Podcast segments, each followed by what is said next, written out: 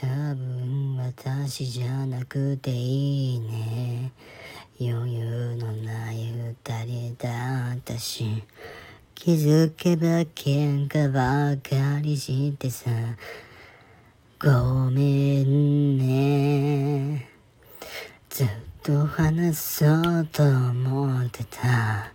きっと私たち合わないね。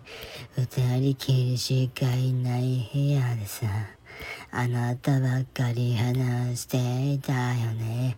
もしいつかどこかで会えたら、今日のことを笑ってくれるかな。理由もちゃんと話せないけれど、あなたが眠った後に泣くのは嫌。声も顔も不器用なとこも全部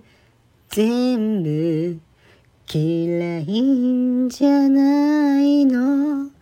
ほらいフラワーみたい。